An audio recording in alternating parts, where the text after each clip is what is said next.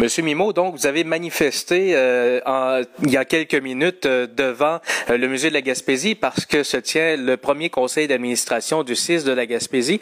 D'abord, quel message vous voulez livrer à l'administration? Ben, écoutez, ce qui est important de savoir aujourd'hui, là, c'est que nous allons rencontrer le conseil d'administration pour parler un peu là, de, de, ce qui se passe au niveau des services de santé. Donc, le message aujourd'hui, dans le fond, c'est qu'on dit Écoutez, si dans, dans, dans, les faits présentement, là, on a des fusions, on a des CIS. Maintenant, là, est-ce qu'il y a une ouverture pour la construction de ces CIS-là?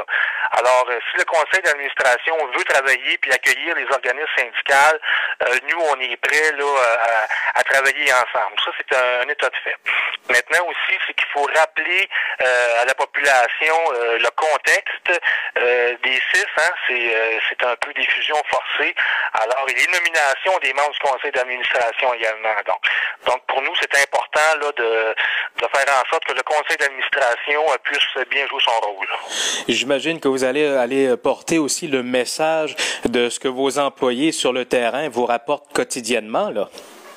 Mais effectivement, ça, dans, dans un deuxième temps, là, euh, ce, que, que les membres euh, des organisations syndicales rapportent, et ça va être important de, de, de le souligner.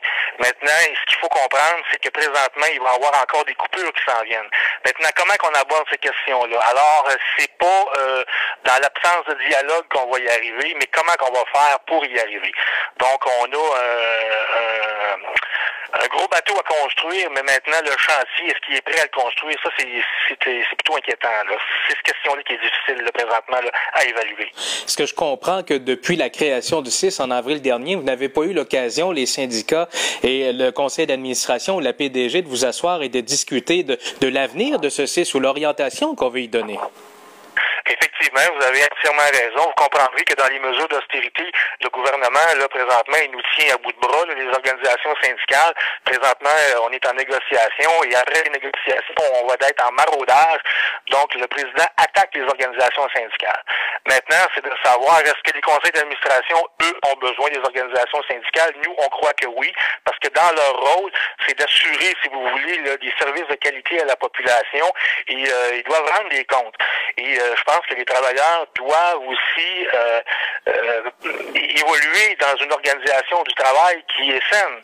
Alors présentement, euh, on sait que les régimes de peur existent, pas rien qu'ici en Gaspésie, partout au Québec.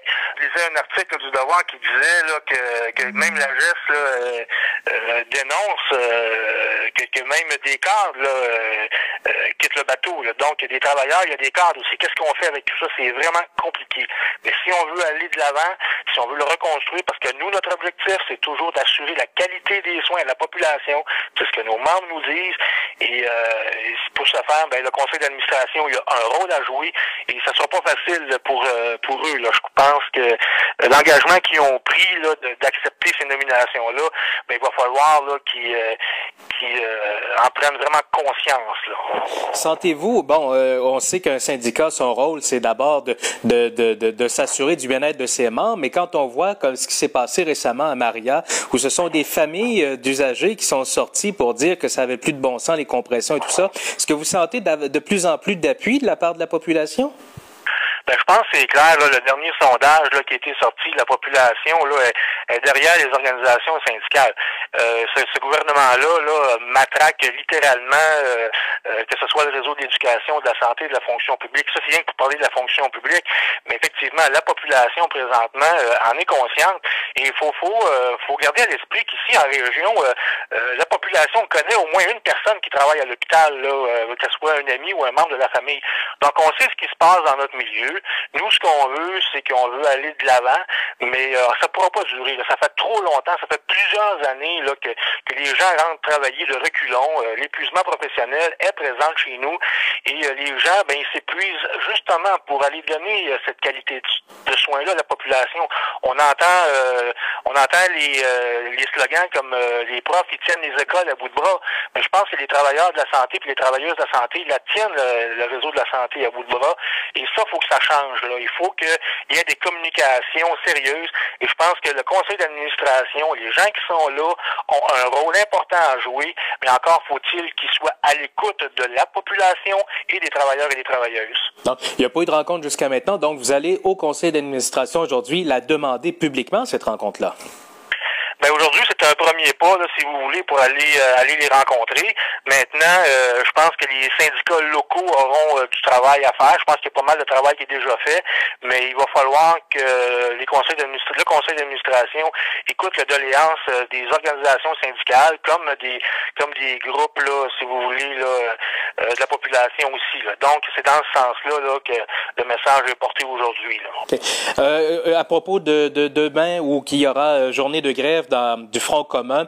Euh, on voit qu'il y a quand même plusieurs avancées, une trentaine d'ententes sectorielles qui sont signées. Est-ce qu'on est dans la bonne direction pour euh, régler ça avant les fêtes?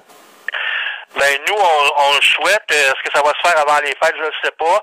Mais par contre, euh, ce qu'il faut dire, c'est que, euh, exemple, c'est dans les tâches sectorielles, il y a des demandes là, qui, qui ont été retirées là, de, de, l'employeur au départ. Mais au niveau là, des salaires, là, pour l'instant, là, la table, la table centrale, là, il n'y a rien qui bouge encore à ce niveau-là. Là. En tout cas, j'ai pas eu l'information aujourd'hui là-dessus. Là. Mais effectivement, là, nos leaders syndicaux là, sont à la table, puis on tente de faire avancer ça le plus rapidement possible. Nous, on le souhaite, les gens euh, euh, le souhaitent également. Donc, si on veut un service de, de, de, santé en santé, effectivement, ben il faut que le traitement des travailleurs soit équitable. Et on le voit ce qui se passe avec les médecins spécialistes aujourd'hui. Euh, écoutez, là, les, les, millions en trop, les 400 millions en trop, on parle de 800 millions et des clauses remorques qui vont suivre. En tout cas, ça n'a pas de bon sens. Je pense que plusieurs personnes le dénoncent aujourd'hui, puis même des gens qui ont voté libéral le dénoncent également. Donc, je pense que présentement, nous sommes euh, dans une bonne position. Puis ce qu'on souhaite, nous, c'est de reconstruire ce réseau-là, mais de façon équitable et s'assurer que la population a des soins euh, adéquats. Donc, c'est ça l'enjeu également. Merci beaucoup, M. Mimo. Merci beaucoup, M. Sergerie. Au revoir.